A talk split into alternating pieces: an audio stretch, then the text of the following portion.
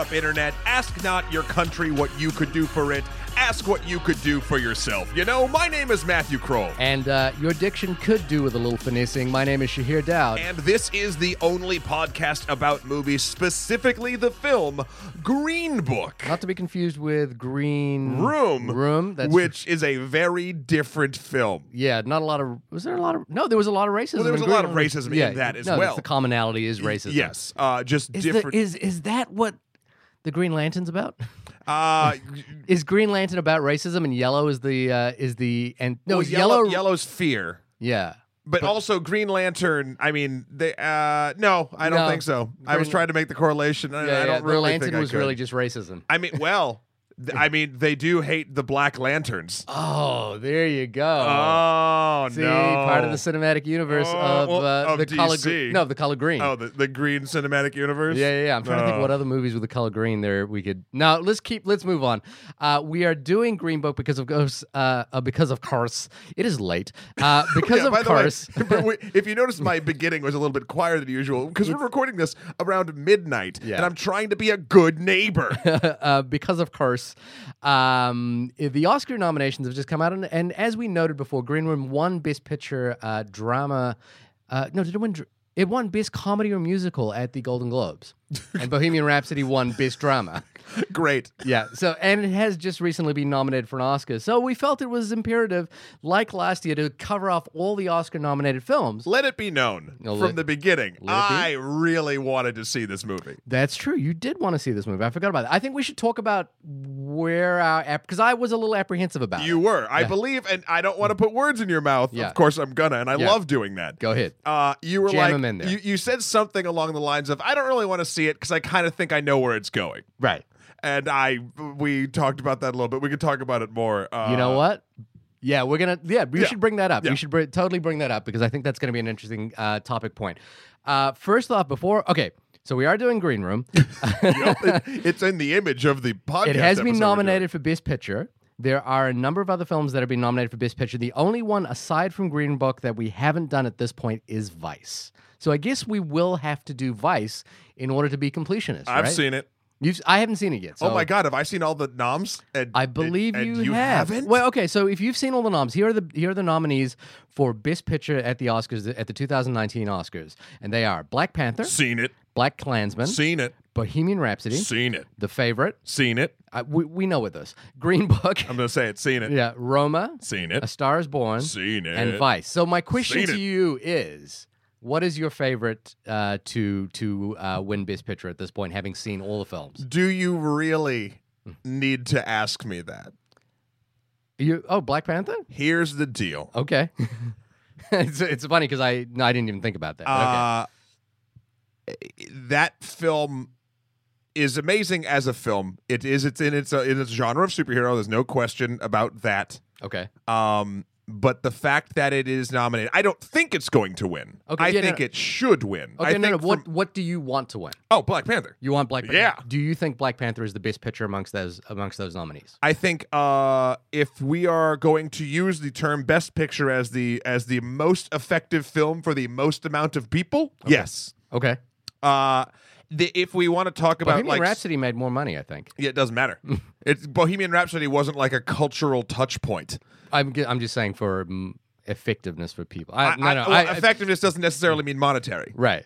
Um, No, I might be wrong about that. As yeah, well. and I, don't know if I, yeah, I think Black. Panther probably yeah. Yeah. Uh, but the Stars Born did pretty well. but there are films that I would say are more um, artfully crafted on that list. But I I think if you want to.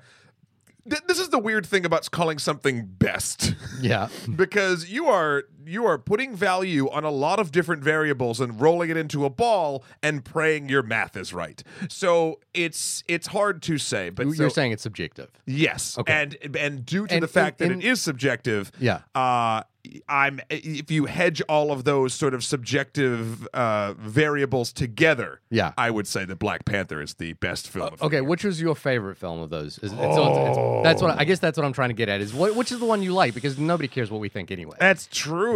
Uh, which would you pick for best picture? If it is Black Panther, that's fine. I'm just I'm asking you a it question. might be Black Panther. Yeah.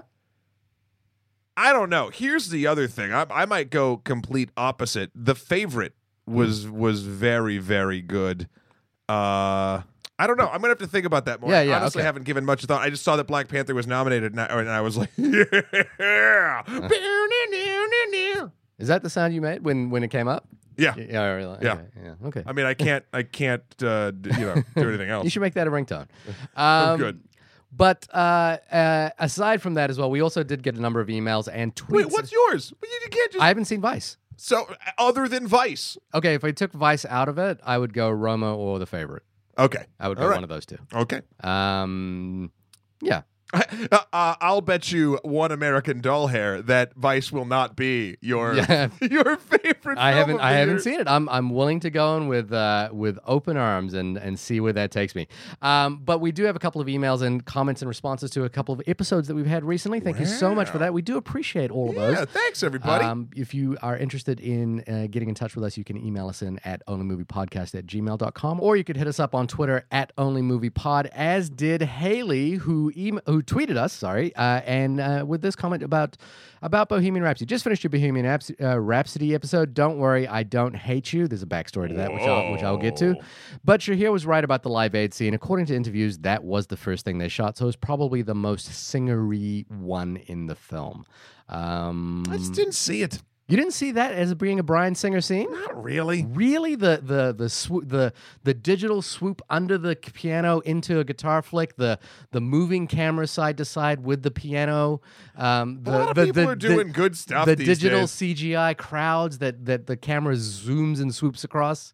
You didn't see that as a Bryan Singer. Not really. Again, I don't really pay attention to Bryan Singer anymore. But like even in the past, I don't know. I don't know. I just didn't see it. I mean, again, Hmm. uh, if Haley is correct, and I'm sure that they are, uh, that that is that is true. I just didn't.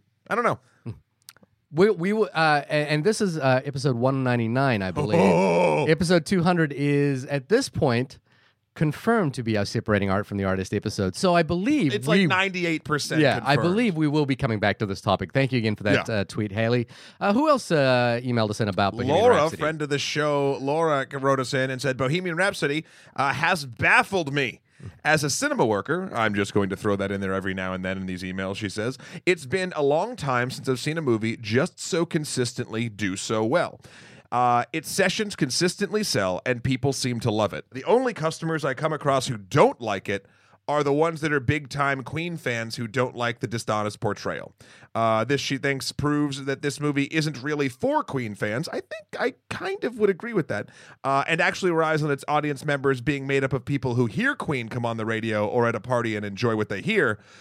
And because of this, uh, I, I think that Bohemian Rhapsody falls into a trope uh, that I am noticing a lot in popular films lately. And it goes on uh, for a bit, but then the, the culmination of this, which I actually very much uh, agreed with, um, saying that the most frustrating part of this is that it somehow works. People remember enjoying the moments and they don't seem to care for the laziness or the incredibly inaccurate biopic storyline because at the end of the day, they just have fun.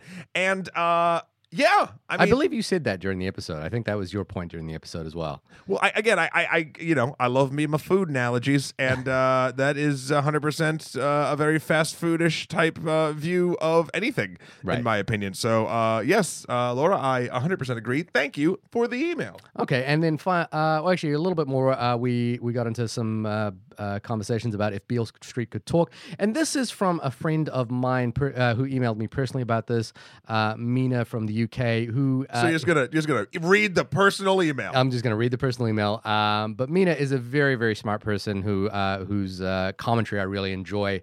So I just wanted to uh, add this in there. Listening to the episode uh, of the podcast about if Beale Street could talk, I just get the sense that you guys missed a pretty important point. The majority of the film is a memory. This is a 19 year old girl recalling a stressful time, uh, the time she fell in love, and all of these mixed emotions. That's why some of the characters are two dimensional. Uh, if you recall from that episode, we that was kind of a, a, complaint we had about that film uh, because I the- actually felt it was a strength. I didn't complain about that oh because I, was using the term. I was I was equating it to mythology and how right, characters right, like okay, that are like. okay, yes. all right. So, um, so for you it was a strength. For me, I think it was a, a little bit of a hindrance because, uh, uh, and as for Mina, uh, they uh, these are the people as Tish remembers who they uh, remembers them, uh, how Tish remembers them.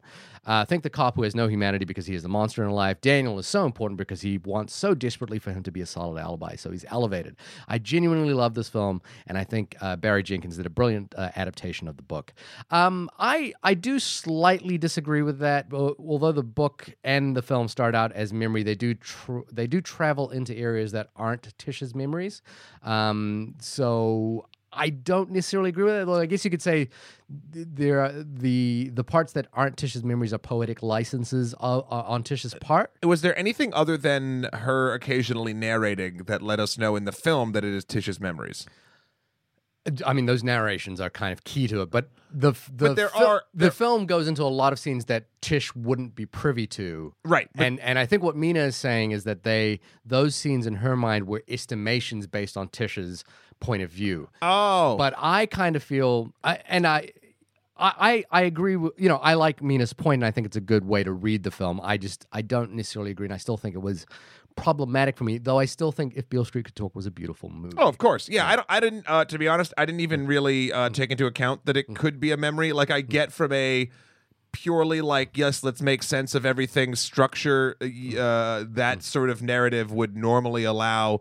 Uh, sorry, that sort of uh, voiceover would normally point towards a Yeah. memory, but there's never any. Normally, when that happens, you get to a point in the film where, uh, if another film is doing this, let's say, where we're now in the present, and it like comes out of that, and then you don't hear the narration again, and that didn't really happen here. In in the book, it is much strong. It is Right, much but I'm saying in the film it because I didn't read yeah. the book. Yeah, no, no, I'm saying it is much clearer uh, uh, uh, from recounting. Tish's, uh, from Tish's point of view. So Uh, yeah. I think it's an interesting point uh, that may have uh, affected us. Well, speaking of uh, reading the book, uh, our friend Stephen uh, wrote in on Facebook uh, on the on the greatest book ever written by humans. Um, isn't it ironic that Shahir, the guy who actively avoids trailers, read the book before seeing the movie? To which I say, uh, isn't it ironic? It's like rain on your wedding day. Yes, Um, that was your response. we, yeah. we all saw it. Did we? Because our Facebook page is a hotbed of activity. If you'd like to write us in on our Facebook page, you can go to the only podcast about movies. It's on Facebook, or you can email us in if you have other things to say about any of the films uh, we talk about today, we've talked about in the past, or we haven't even talked about yet at Oh, wow. onlymoviepodcast at gmail.com or hit us up at onlymoviepod on Twitter. And if they wanted to, Shahir, to give us any sort of star rating or or a star rating, where could they possibly do that? Uh, you could do that on iTunes. I wish you could do that on Spotify, but I don't believe you can. Uh, so iTunes reviews are muchly appreciated. Muchly? Is that what I just Let's said? go with it's it. midnight. Um, It's- okay. It's past midnight, my friend. yeah. Uh, so Green Book, you were excited about this movie. Tell I me was- why. tell me why you're excited about it. because the trailer uh i love odd couples okay. uh and this movie looked like it balanced uh some sort of classical odd coupley stuff with some poignant social messaging Okay. and uh it just looked like uh two great tastes that probably go great together and uh i thought the trailer was effective i know you didn't watch it Mhm. um which which again i guess i kind of have to ask if you didn't watch the trailer Mm-hmm. then how did you judge it and think you thought it would be same samey Um, because of the odd pairing. but how did you know about the odd pairing did you read about it Uh, yeah. Well, Oh, okay. Just because I don't watch the trailer doesn't mean I don't know films exist. I am, you know, I work in the film industry and I am a film critic. sure So- i'm just saying like uh, it, you are you saying that all odd couple films feel the same There is um, or the formula there is a particular trope in American cinema um, that I think has probably been mentioned a lo- around this film uh, a lot: the magical Negro trope. Yes. Have you heard of that Yes, trope? yes, yes, yes, yes. of it? Uh, kind of uh, famously coined by Spike Lee as he did a, a speaking tour about, uh, or, or, you know, a series of lectures on on the way uh, African Americans are represented on screen. And so the the trope of the magical Negro, um, which I don't necessarily think this film falls entirely into, but but when I knew what the film was, I kind of immediately thought of that.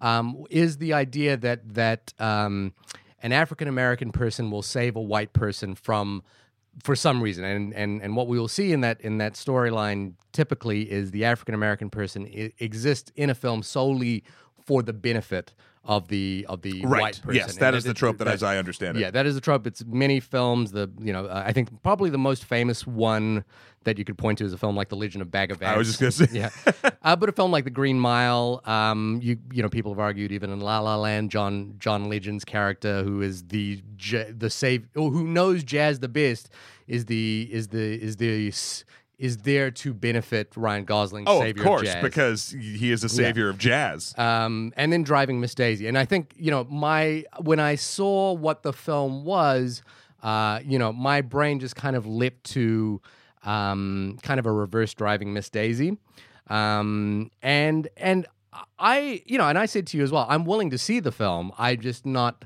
that excited by the film. It's very rare that I put a film across your desk uh, that is not superhero related, and you're like, nah. But I, I wasn't nah. I was like, I'm just not that excited Well, about you, this movie. well, you were like, nah, only because, not because you didn't want to see it, but because you only have so many movie seeing hours in a day, Yeah. and you had other things you were more excited for. I was there are other things I was much more excited about, and I, you know, again, the not. Uh, I, I wanted to because you were so excited to see this film. I wanted to enter it with a kind of open mind about it. Unfortunately, that open mind is very difficult uh, right now with the the the kind of controversial backlash this film is is receiving. And I think even just to kind of uh, give you a little sprinkling of what I think is the issue here is that uh, this is a, a sort of a small film that is being elevated into a position in culture that maybe is is magnifying issues around it that I don't necessarily think are that problematic, but it's the elevation of it into that into that point in popular culture, i.e., being nominated for Best Picture. And Right. and there is a number of recent films like this, like The Help, uh, like Hidden Figures, that kind of feel like what this film is going to do. And I think the issue there, I guess, to sort of point it to is in a year when Black Klansman, if Beale Street could talk, in a, you know recent years, Moonlight has come out. In a year, in years when we are existing in a discussion around black excellence, Uh-huh. a film like this, just on the surface level, before I even saw the film, kind of felt like from a different era.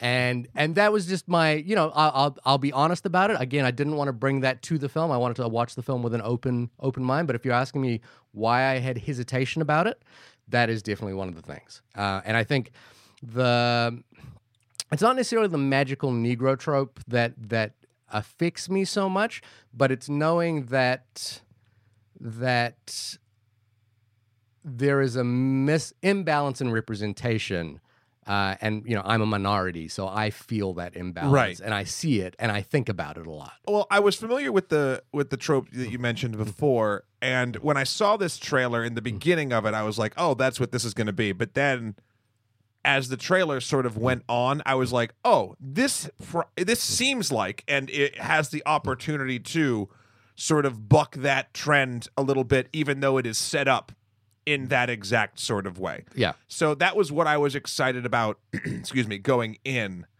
um, because it, it and even beyond that, it just seemed like two characters that I would like to spend some time with. right Um, so I was hoping as we as we uh, entered I- into this little cinematic adventure that uh, my my suspicions would be correct.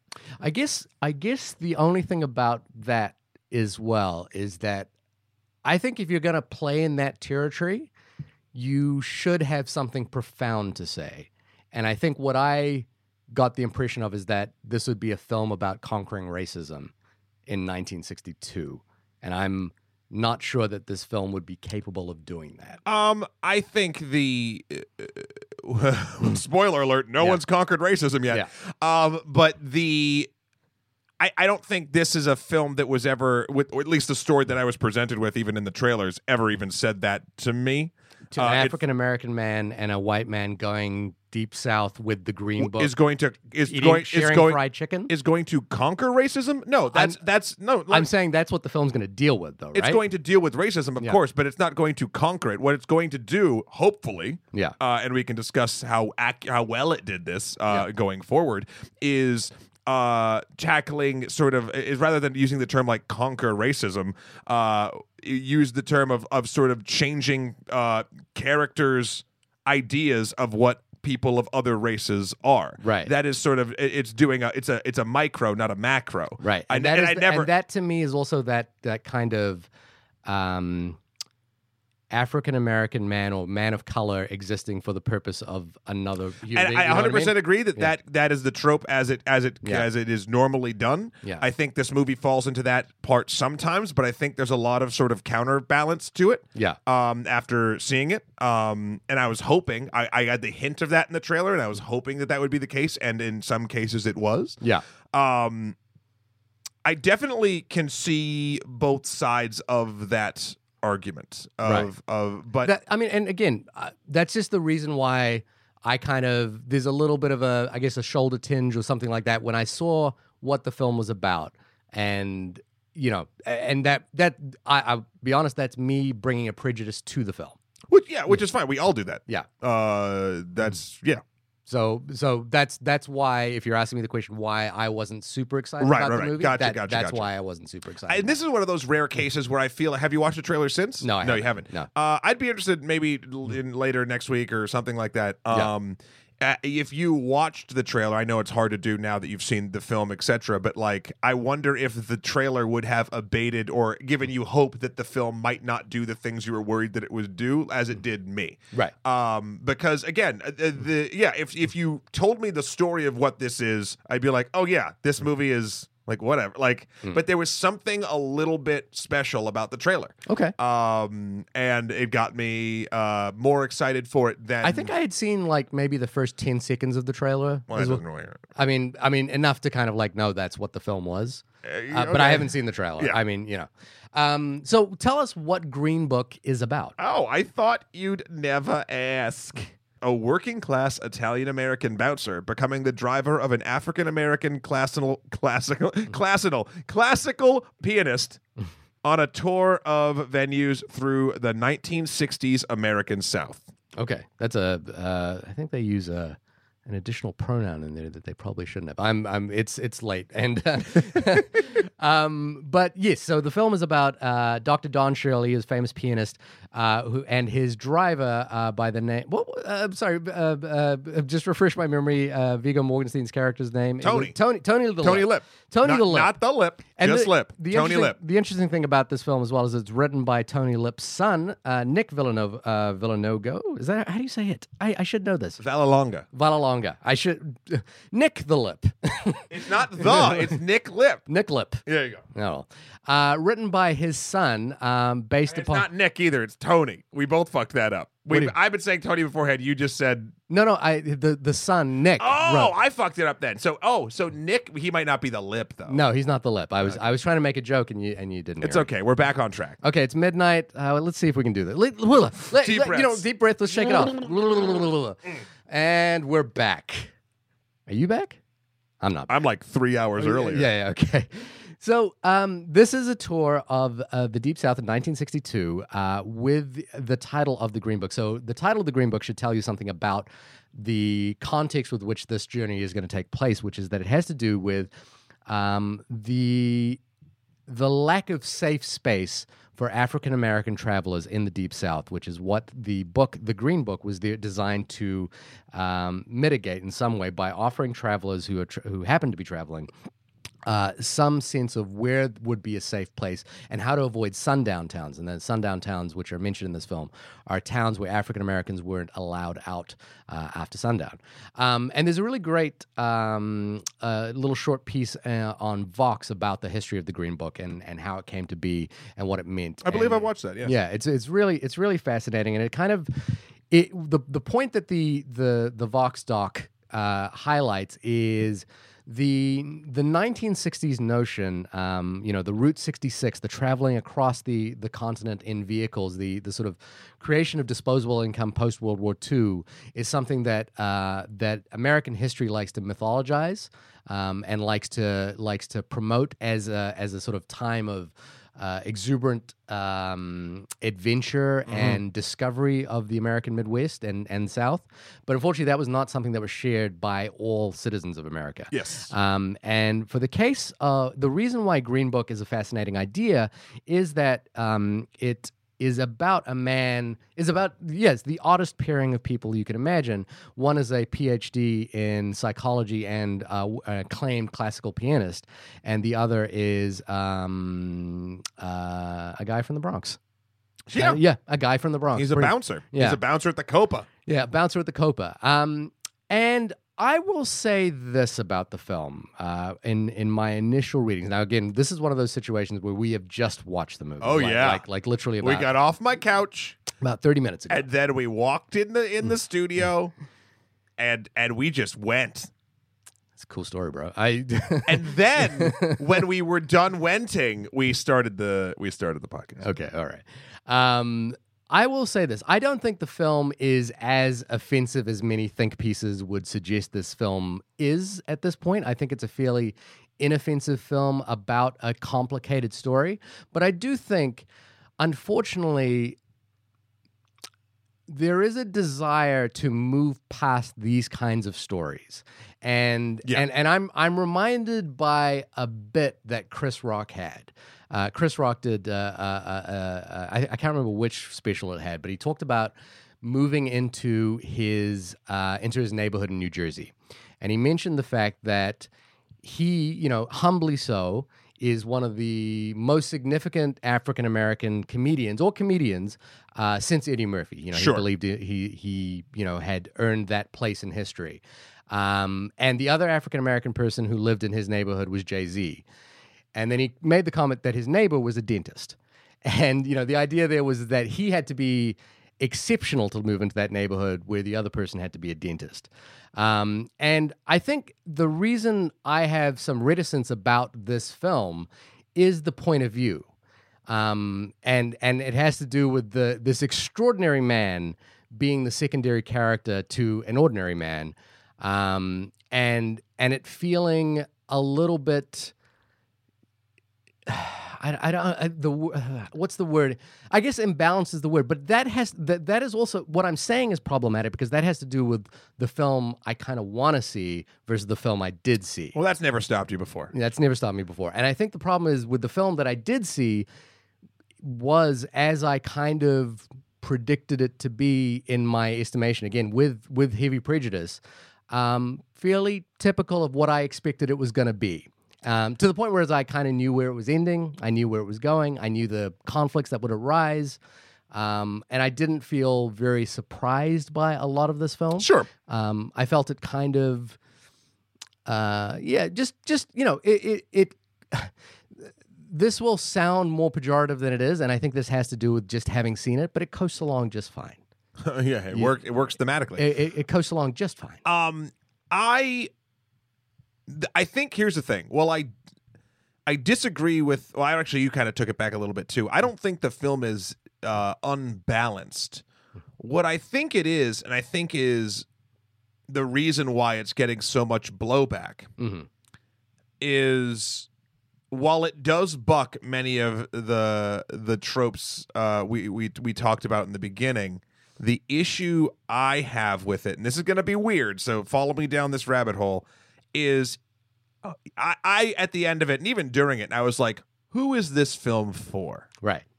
Doesn't feel like it's for African Americans. No, it feels like it's for white dudes. and it's written. It's And written. I and, yeah. and, and I look, I, everyone can make any art that they want to do as long as they're not hurting anybody. And I, I was like, I bet you this is a white dude in his fifties who directed this film. And I looked it up, and no, Peter no, Farrelly. Peter Farrelly, yeah. Yeah. So, so like, the director of Dumb and Dumber. yes, who was on a Wait, Wait, Don't Tell Me uh, recently, Mm-hmm. and it was very, very funny. Yeah, Um, I like Dumb and Dumber. By but the way. oh, Dumb and Dumber's great. yeah, Uh, the two sequels or prequel or whatever. I haven't seen that. Uh, don't. So, um, I- and and that to me is the most problematic part. Mm. Now, I have a counter argument to that argument, which I'll bring up later when it sort of comes up. But I don't actually know which side of that I fall into. Well, I think you should bring it up now because that's too tr- that's too cryptic not to bring up now. Uh, okay. Um, so while I do think that one of the problematic things is this is a uh, odd couple thing dealing with race that at the end of the day is designed to make white people feel good.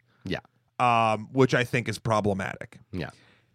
The thing I think it could do is actually because again, even going back to honestly, even going back to um, to our emails about like stories that are sort of simple getting like uh, at least getting the attention more than complex stories.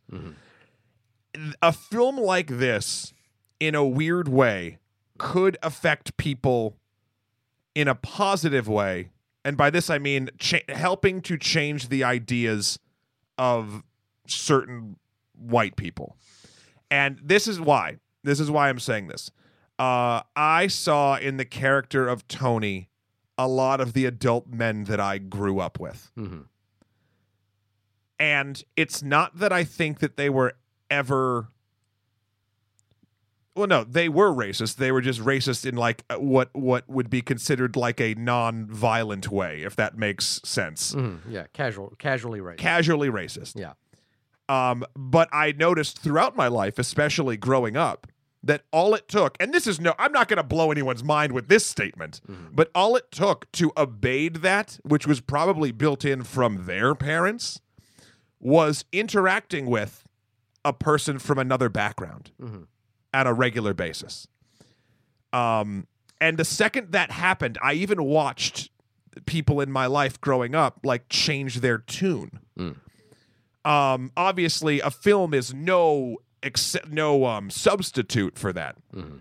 but it might be able to. And I don't know if it, this is enough good to to sort of uh, disperse the sort of the negative of what I said before, but it it could help certain people in that way take the first step to being a little less of a dick. Um, Here's my question to you: yeah. Do you think that that African Americans need to mitigate the extraordinary things that people have done in order to placate white people who might be racist? Uh, no. And do you, and because this is a film, like for example, Driving Miss Daisy exists because The Legend of Bagger Vance Right. exists, because other movies exist. Do we need to keep doing this for the sake of white people who might be racist? Um, it's interesting. I don't. I, the, the the short answer is no. The Yeah. longer answer would be how much how how societally beneficial is it to help stupid people stop being racist? Let me put it to you this way: We have, uh, and I I hate putting it in these terms. Uh, and this is borrowing the title of Ta-Nehisi Coates' book. Uh, we had eight years in power. Sure. um, which is that we had the most extraordinary African American president who was a, uh, uh, a Harvard law professor in, in constitutional Yeah, law. yeah, yeah. You know, like the most qualified man to probably have taken the taken did- the office. And we did that pendulum swing. And we did that pendulum swing into a man who accused that person of not being an American for his entire, you know, I'm holding on my fingers here, political career. Do we really need to diminish or not not fully celebrate the life of Don Shirley just to placate people who might And have that's where it gets more complicated it- because and, I, and I say that because Nick Vallelonga uh, has uh, was famously recently one of the things that came out after the because of this film is that he was he would retweet retweeted Donald Trump about his claim that Muslims were uh, uh, you know like dancing in the street in New Jersey and I you know like you know what I mean do so we so here's the here's the Yeah. here's the shitty part. I mean, there's lots of shitty parts, Yeah. but the the the fact that it's real people makes it more problematic. okay Uh, because you, it's exactly what you just said. We, we are ignoring the greatness of one person, who- the African American person, and sort of probably elevating the personality of the white person. Uh, rather, again, and I'm going, I'm literally going, uh, assuming this based on the fact that he retweeted a, a, a Trump tweet about about. He, he has a sense apologized for it but I think it is well, you know great. like, yeah But this whole story is about how he's supposed to be learning, and apparently he didn't. Yeah. So that that to me is uh, a, a more damning thing, and, and it makes it makes sort of swallowing the message that this film is trying to bat to the cheap seats. Yeah. I will say uh, harder to take. Um, it, the messaging of the film isn't incorrect. Like you know, like yes, we should be, we should be accepting of other people. We need to come together, and you know, yada yada yada. Yeah. But that is a message that ignores the historic inequality that exists A hundred percent. you know, in a way that is profoundly misrepresentative of like the horror, the i, the idea of like having to leave your, you know, not be outside at sundown in in the South while being doc, while being Dr. Don Shirley is that's a horror movie. Yeah. You know what I mean? It's not a buddy. It's not. A, it doesn't strike me. Unless if you're gonna do a buddy, goofy. I don't know, think this movie is particularly goofy. it, it is kind of a goofy comedy, right? Like it is a comedy. Uh, if you're gonna mean, do, there are if, funny parts. I if you're gonna do, if you're gonna do a goofy buddy flick, which I don't think this is a goofy buddy flick. you, wh- wh- what is it then? It's a drama. You, you It's straight a up drama, drama. It's a drama with comedy in it in certain parts. I wouldn't call it like it's it's it's a the I, again, I, I so, so when you say buddy comedy, I think Dumb and Dumber. Right. When when you say something like this, I would say Odd Couple. That's sort of the which that's was a comedy.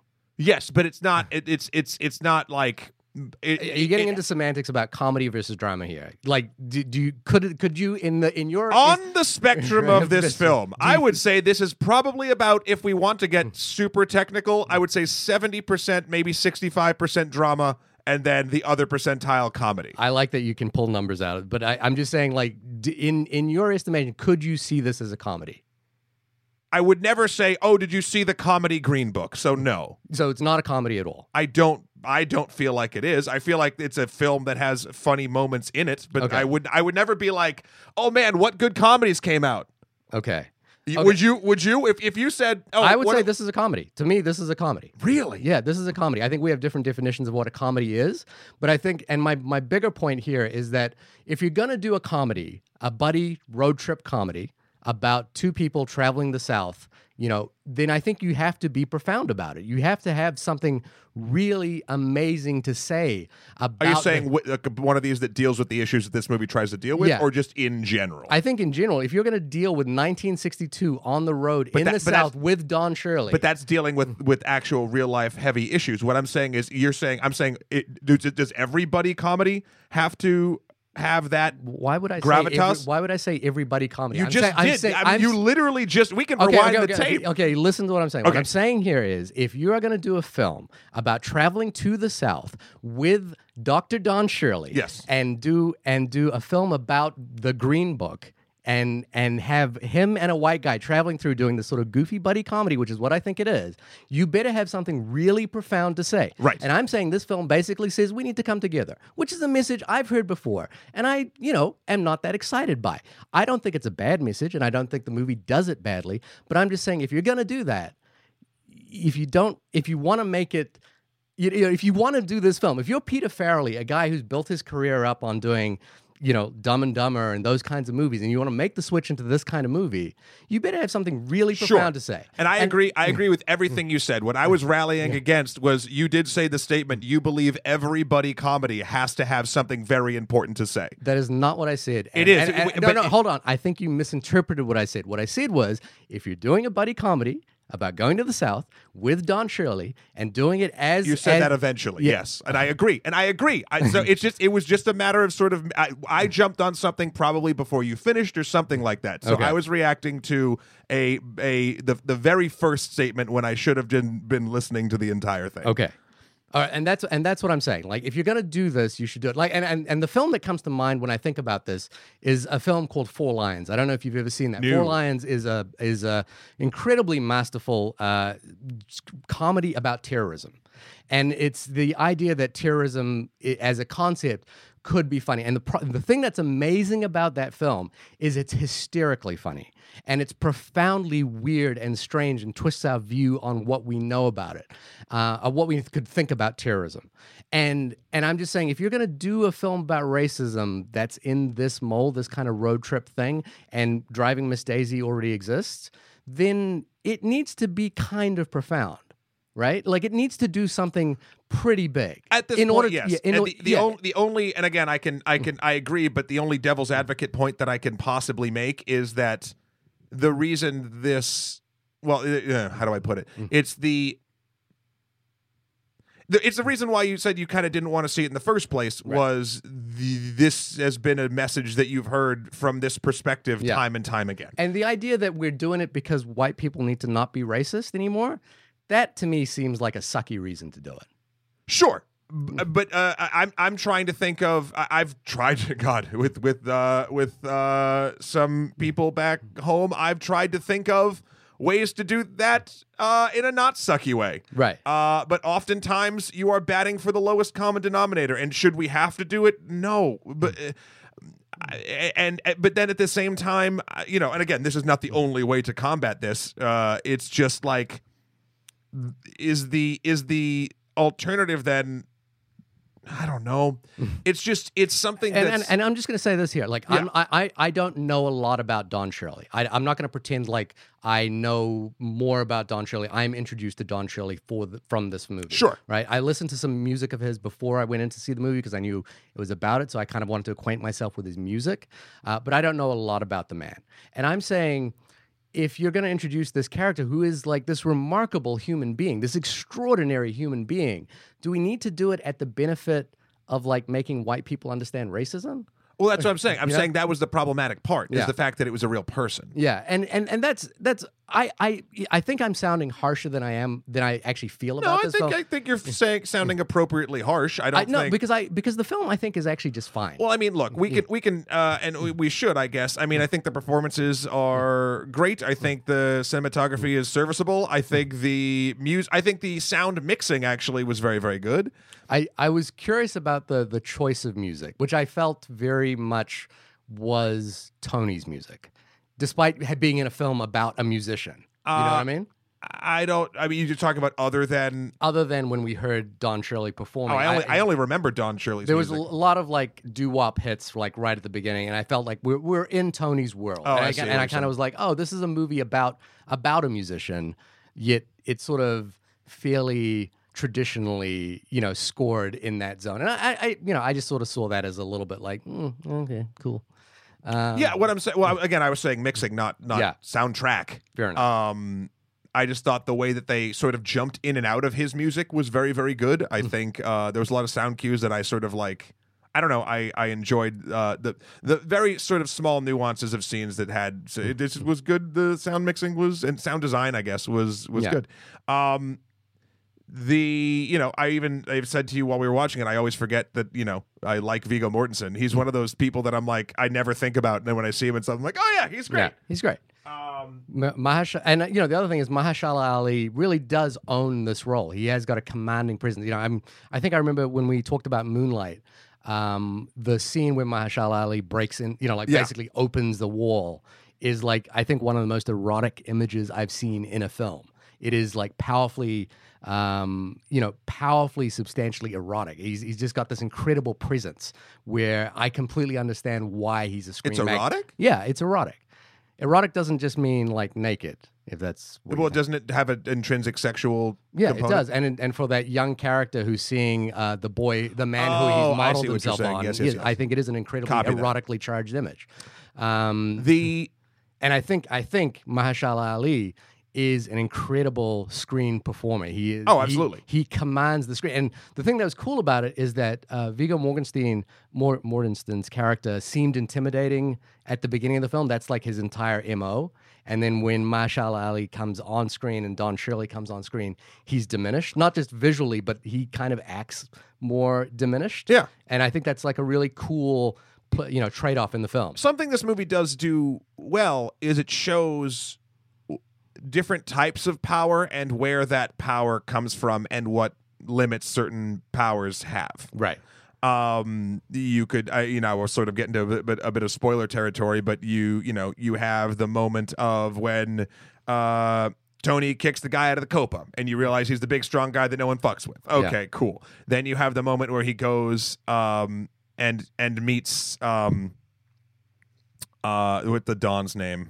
Don Shirley? No, no, no. oh, Um the Don, the the I don't know what his name is. Oh, was. I guess the, character doesn't have. Uh, the, and then he's sort of uh, a little bit sort of cat, like he's a little bit sort of uh, intimidated there, but in a different way than when he goes to meet Don Shirley. yeah, Uh, the and then as as sort of they get into their their tribulations on the road, sometimes uh and, and I think this is a little bit imbalanced, but the sometimes uh Tony has the upper hand in situations, sometimes Don does, depending Yeah. on what what they're dealing with or what level of things they're dealing with. Um so I thought that was sort of interesting of the film. Um Here, here's one thing. Oh, I'm sorry. Did I? cut Oh no. I was just gonna say uh, the last thing, just on the acting a little bit. Linda Cardellini needs to start getting some roles that are not. Uh, What is? I, I know the face. I don't know the. So she was originally in Freaks and Geeks, Okay. um, and she has done a couple comedies. She was actually in Grandma's Boy, and she was very funny in that. But then um, she was also uh, she's just been doing Housewives f- for a while, and I'm just like. She's so she's so good. She could do like a bunch of different stuff. She's done a bunch of different stuff, and I was just like, "Oh, cool. She's she's the wife." Um, I think one thing that I think is, and, and when I say, you know, I think when I said uh, it needs to be profound, you know, if you're going to do this, is the scene that I kind of was like mm, humming and hiring about uh, most was fried chicken. Yeah, that was You know, fried chicken. Fried chicken is is, and, and this is where the the the situation of having uh, people of color behind the work. I think, and, and I don't know how Mahershala Ali felt about this scene and or how it was pitched to him and how he delivered it either. But fried chicken is a very potent image for African American people. It is uh, is an image that has been derided against them uh, for many years. It is an image of uh, of post colonialist racism. Yeah. You know, uh, and and it's a really tricky one. You know, to the point I've African American friends who like they don't want to eat fried chicken in public. You know, Yeah, of course. yeah, because because of that association. And I think if you're going to do a scene where a white guy is teaching a black guy about fried chicken, I think you need to be aware of that connotation, and I think you need to do something with it other than just have it. Now, the the the the the Shirley family has. Uh, you know, repudiated this film fairly, fairly publicly, and said that they think it's a symphony of lies. Is, is the way they described it.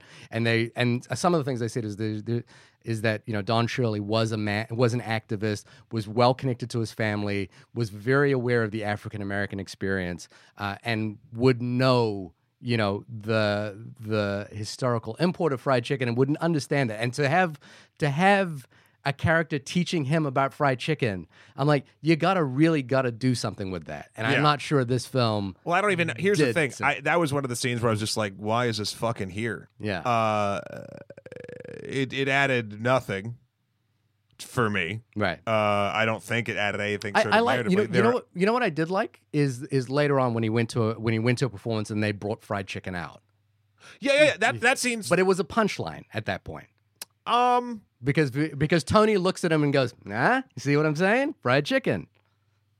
this movie has a lot of things where Tony thinks something is a punchline and the audience knows it's not. Right. um that's one of those moments i didn't have a problem with that moment a- a- as uh as what it was trying to do in the film Mm. i think the the teaching of the fried chicken in the car is trite and kind of stupid uh I, I it, it the more uh you know you're you're teaching me about like the different things that are coming about about this movie and I'm sure we'll talk more about this, you know, next week. Uh it just leads me to believe like, well, if now that's true, like why do it? Like it's really kind of shitty. Um like it, there's no reason you couldn't make this movie and have it not be about real people. And then you not only would you have more leeway to maybe go farther or do things that uh, could be more effective, Yeah. but you also aren't tarnishing a legacy or changing or- a thing or making someone seem better than they were. Like there's just like I get don't get me wrong. I get the uh the monetary producerial like based on a true story like bleh, like advertising shit that you can do with something like this. So I, I understand the the monetary reason why this was done. Yeah. Um but from an artistic perspective, I'm just sort of like Well, here's the thing. Nick Vallelonga is the son of Tony Tony Lip, and and he says that you know he he witnessed their friendship over the years, and and felt like you know, and he heard this story being told to them directly, and he wanted to. He felt that it would make a good movie. Um, and um, the thing is, I, I believe he didn't contact the family about it, and and this is why the film is from Tony's point of view. Um, and He didn't. He didn't contact Don's family about it. I mean, Don's family are pretty vocal about a lot of things in this movie. Now, again, that, that sort of meta text, paratext outside of the film, but I think it's I think it's interesting to note because of my reaction to the film. Again, I think the film is actually kind of fine. It's it's fine. You know what I mean? Like I, I I'm not I'm not uh, super imp- moved by it, but I think it I think it it does well what it sets out to do. I just think what it sets out to do could have been rethought a little bit. And I that just- and that and, and that in itself is problematic because I'm talking about the film that I think I wanted to see, not necessarily the film I saw. It's just that I've Oh, that can't be problematic for you now. well, yeah. Now that I've seen a bunch of films like this, No, no, I'm just saying that you've you've in the past had told me you were disappointed about the movie because it wasn't the one you wanted to see before. I don't think that's a problem for. That's just sort of how you react to it, which I think is fine. Um, but I, oh, sorry, go ahead. I was just gonna say, um, it's it it becomes a matter of, and I've said this before when it when it comes to sort of uh, meandering in quality films about very strong topics. Mm. What it comes down to for me, and again, I, I hate to sort of God uh, bring it down to sort of a, a, a math equation or numbers or whatever, but that's kind of how my brain works. Is is a is Green Book the film uh, based on a lot of the stuff we've talked about, doing more harm or doing more good? To be honest, after all the stuff you've talked about and the film I watched and um, the things that I, you know, even you know, back and forth of the the pros and cons of it existing in its current form, I would argue that it is slightly uh, causing more harm than it is good. Um, based on the thing that I said and the thing that you said, and the which the thing I said was it's told literally to make white people feel good, and the thing that you said um, about um, we've seen a million of these before. Why should we be continuing to try to make white people feel better? And then the the thing about all of the uh, stories and things that you've talked about and the historical context of it uh, sort of weighs against it as well. Uh, so th- then we get into sort of the ever present discussion of the nominations for the film and or why. Mhm. Uh I mean, I'll tell you why it's nominated. It's a movie about race that makes white people feel good. uh, that's and again, it is a, it, the quality of the film, as you've said, as we've both sort of said, is good. It's fine. Like Yeah. from a from a filmmaking perspective, they did it. Yeah. Um, it's not, you know, like we we ragged on, and I, I mean, I really ragged on Bohemian Rhapsody, and I think this is no Bohemian Rhapsody. Oh no no no! Bo- This is a competently made film. yeah, uh, that in no way feels disjointed. It tells the story it wants to tell adequately. At some points, in some scenes, I would say actually very well. right. Um, but no, Bohemian Rhapsody felt like. It I mean, that was it, it's an honor just to get across the finish line at that point. Um, but like, do I think that this in, this film deserves to be in the same category as the favorite Black Panther, even a Star is Born, Black Klansman. Black Klansman? If Beale Street could talk. Uh, oh, no, Beale, Street didn't get the best. No, no, no. And I actually, I you know, uh, anyway, it just it doesn't make sense to me. But then again, if Bohemian Rhapsody is there, Bohemian Rhapsody is there. then I'd rather this. But like it, it th- this is. I'm gonna say I'm, I'm just dropping revelations. Uh, the Oscars is all about money and advertising, and they mean nothing.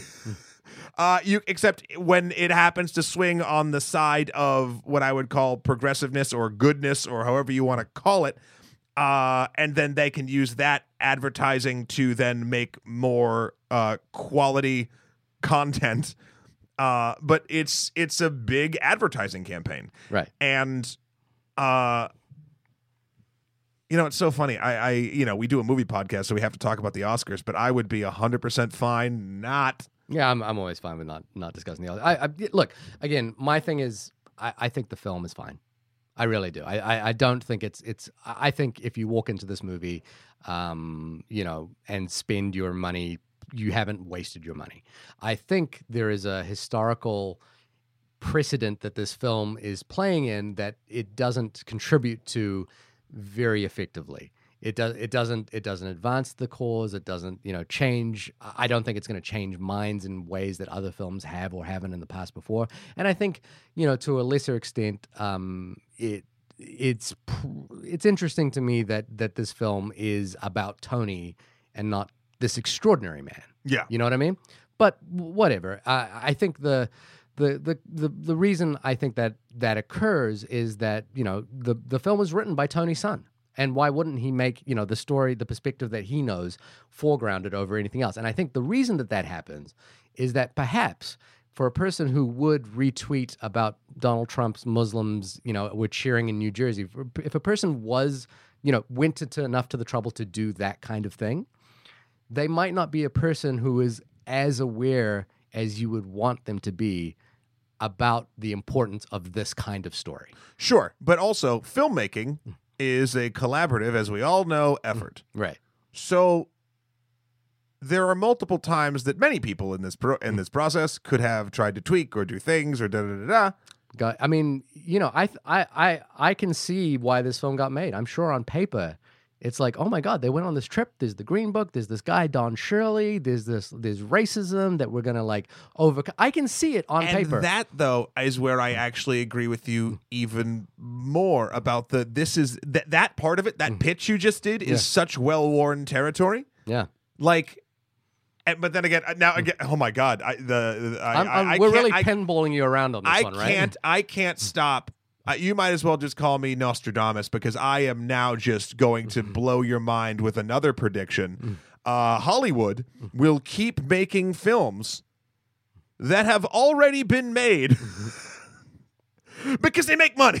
Right. Yeah. I it, it uh, it's a it you know and it, I don't I don't see why this film wouldn't get made and I think I think I think I don't even think there's a problem with making this film like this story of Tony and Don going on the road. I just think that if maybe a few more people of color or or maybe some people who had really thought about what this story means and how it's going to affect people Yeah. and how it could affect people and the the historical precedence of films like this if there was someone who thought about those things maybe a little more clearly i think we could have gotten uh a really interesting thing. Sure, sure, sure, instead sure, of sure. Uh, you know like something that when i saw what the film was about I, you know, like, I, can you say when you watched the film that you were surprised by anything that happened in it? No, but here's where I think we will disagree. Mm. Um, or maybe not, but maybe in this particular case, I don't know.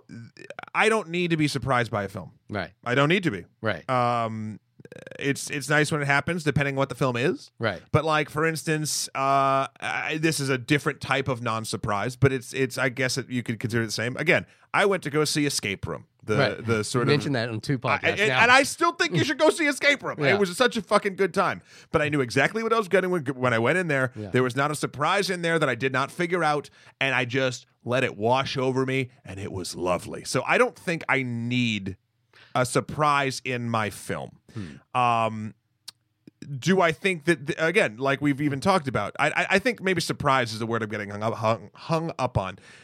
This film is doing a thing that other films did before it. Um, other films have tackled the subject matter better. Um, the interesting case between this and say a Bohemian Rhapsody Mm. is there's one or two scenes in this in Green Book that um I I really found myself enjoying. Mhm. Uh and there's a couple scenes in Bohemian in Bohemian Rhapsody that I that I actually re- very much enjoyed.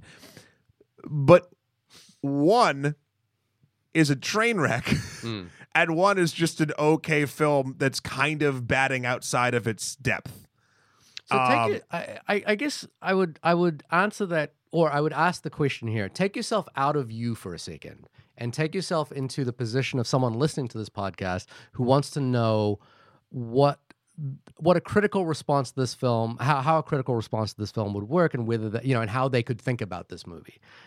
take take your response of I kind of enjoyed it and I wasn't surprised by it, and and and does that apply if you if someone was listening to this, you know, and and and trying to think about this film critically?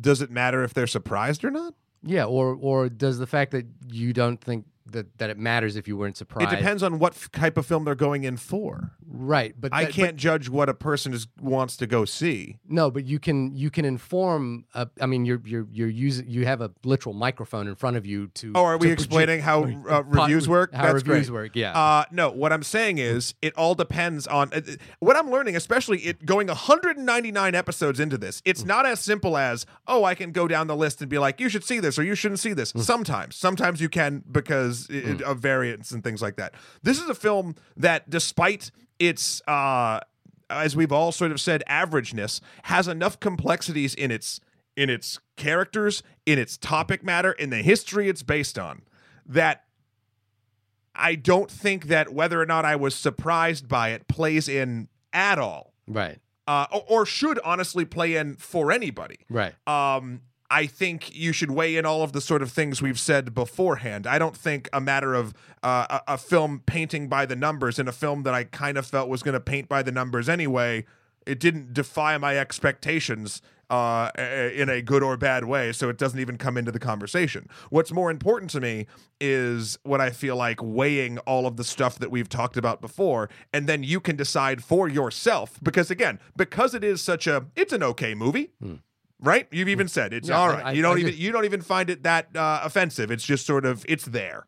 I, I don't think it's an offensive movie. Okay, Yeah. so in that case, you would then say, using your critical reviewer hat, I'm guessing, and you Mm. can tell me if I'm wrong, that people probably shouldn't see it because it's not uh, doing anything fresh and it doesn't really deal with it. Like all the stuff you basically said leads me to believe you would say, nah, skip it. Yeah. Right. I'm saying uh it's it's at such a a middle point for me as well. Middle points for me are very rarely an ah skip it. Right. It's it actually you need to take more sort of as as a as a listener to the show or as a moviegoer in general, you have to take a lot of the information, a lot of which you just told me um, that I didn't know before. Uh, and you have to sort of weigh that because we can't go against something like, oh my god, this film is so good, or or this is trash. It's it's it's too close at that point. So it all depends on how much the aspects that we have just discussed affect the person, and that's how th- I I, I hmm. can't say go see it or don't go see it because Yeah. I don't know exactly because there's no strong enough point in there to nail my opinion to intrinsically. Right. Okay.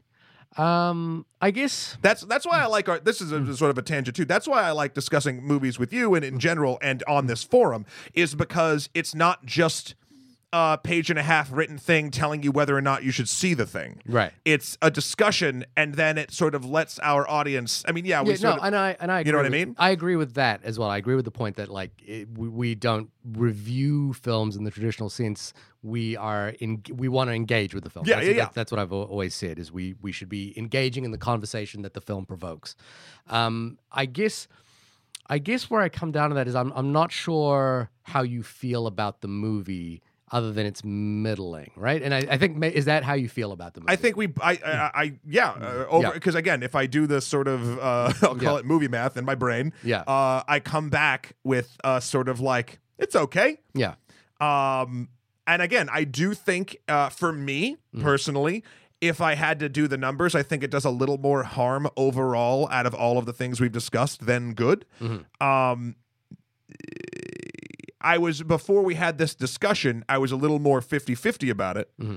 Um and I was a little more hopeful after seeing it. They're like, oh, maybe it did some of it right. And I think it did do some of the things I wanted it to do from the trailer, Yeah. but also learning the sort of problematicness around it is uh is disheartening. So um I think yeah, again, I, I, I personally I I think that there if it here's the deal. okay, If you want a buddy comedy, there's better movies for that. If you want uh, striking social commentary on racism or or certain time periods, there's better movies for that. If you want historical accuracy about fantastic people that once lived. There's better movies for that. Um, I think if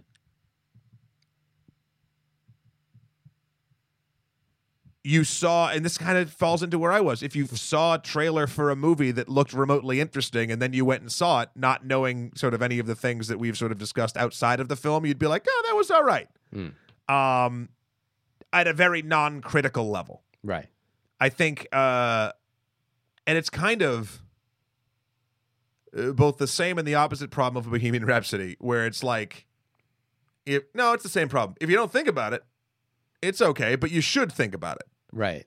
And, and actually, no, it's a different problem because Bohemian Rhapsody I was watching and I didn't think about it until the end. This movie I was thinking about it, and by it meaning like the the the topic matter of of what I thought the movie was trying to do and failing. Yeah. Uh, I was very apparent of it throughout my entire watching.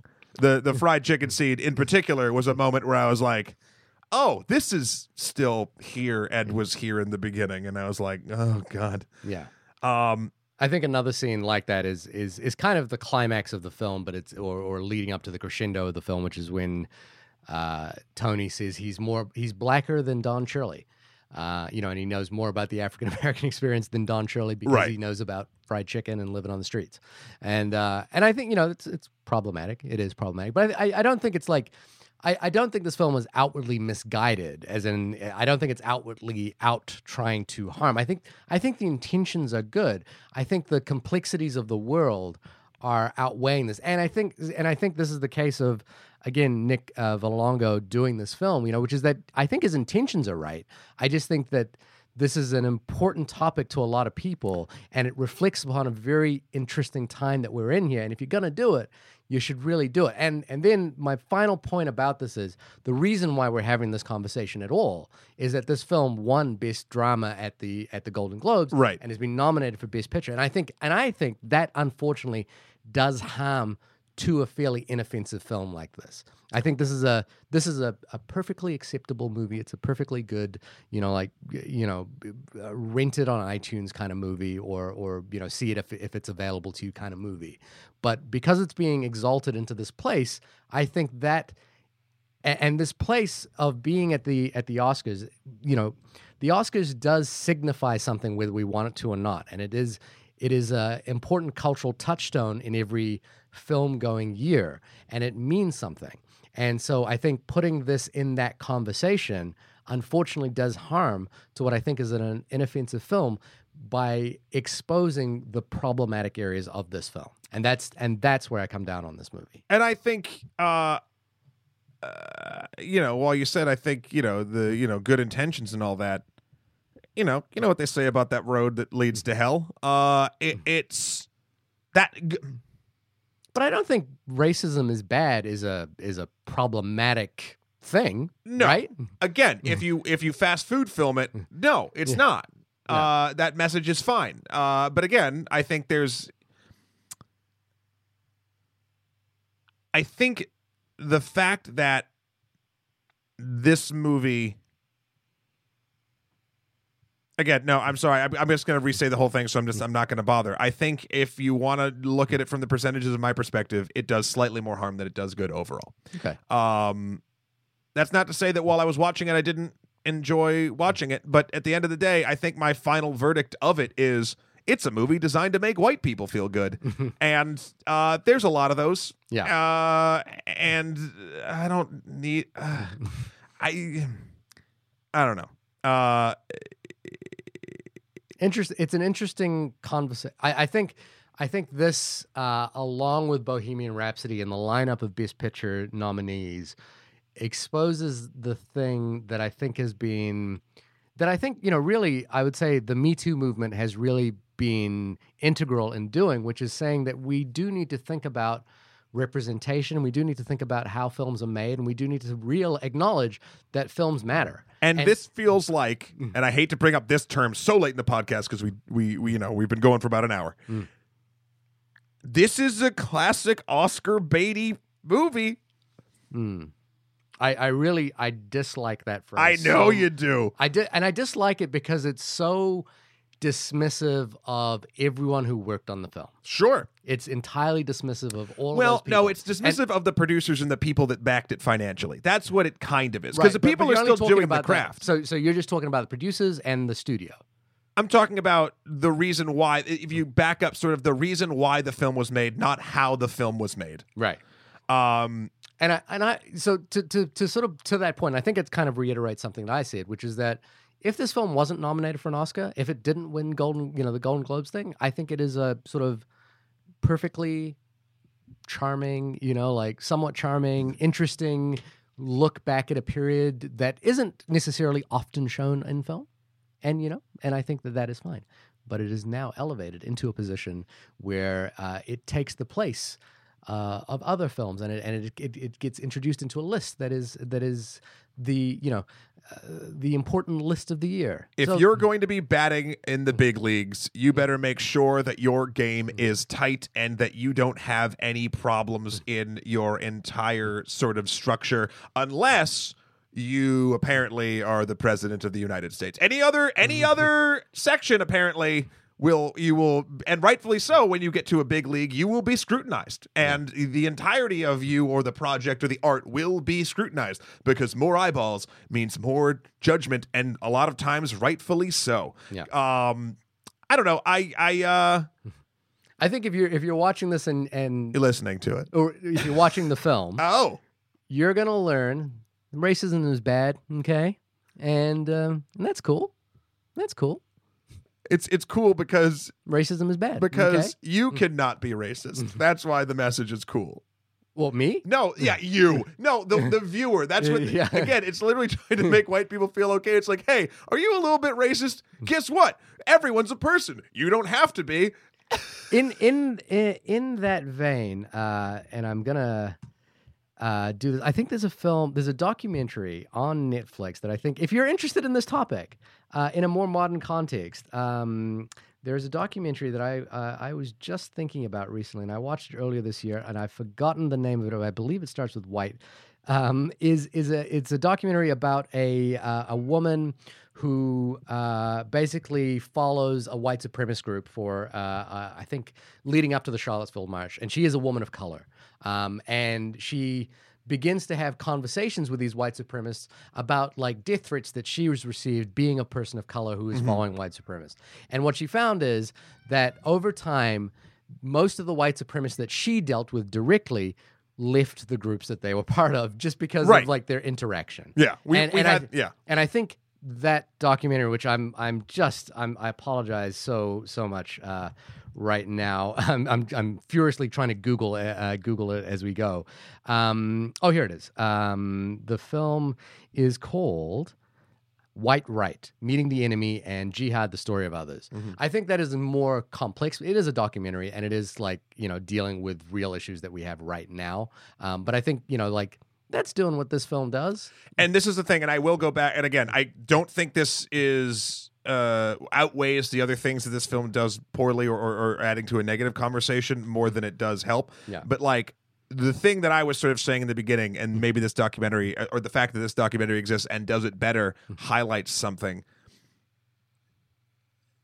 People that have the problem that need the the uh, uh, kick in the face very blatantly that racism is bad are the people that don't often think that they are racist and won't go see a documentary like that where they might go see this and accidentally become a better person. Again, I'm not saying this is I, I'm I'm saying that is one sort of angle where, and I don't even think that was the the idea that they'd convince stupid people to not be racist, but like, uh, I think that is a a um um, I, not accidental, a tertiary uh possibility Yeah. if I'm looking for uh, a little bit of a silver lining or turning some frowns upside down. So anyway, I think we turned some frowns upside down in this episode. I'm sure we did. Uh, Zoe is very vocal. uh, we, we're uh, episode 199. One ninety buddy. nine. One ninety nine. This has been the only podcast about the film Green Book, not Green Room. Though we do have that episode too, and you can I go back remember- and listen to number it. was that? Oh, I'm not gonna know that. yeah, you sh- I, I thought you had a database. We're at your brain. 199. Shahir, when you are not being infuriated Uh, when you no, let me rephrase. When you are not being baited by me using the term Oscar bait, where can folks find you? Uh, you can see me pitching my movie about two best friends learning to solve racism on my website at www.shahirdaud.com.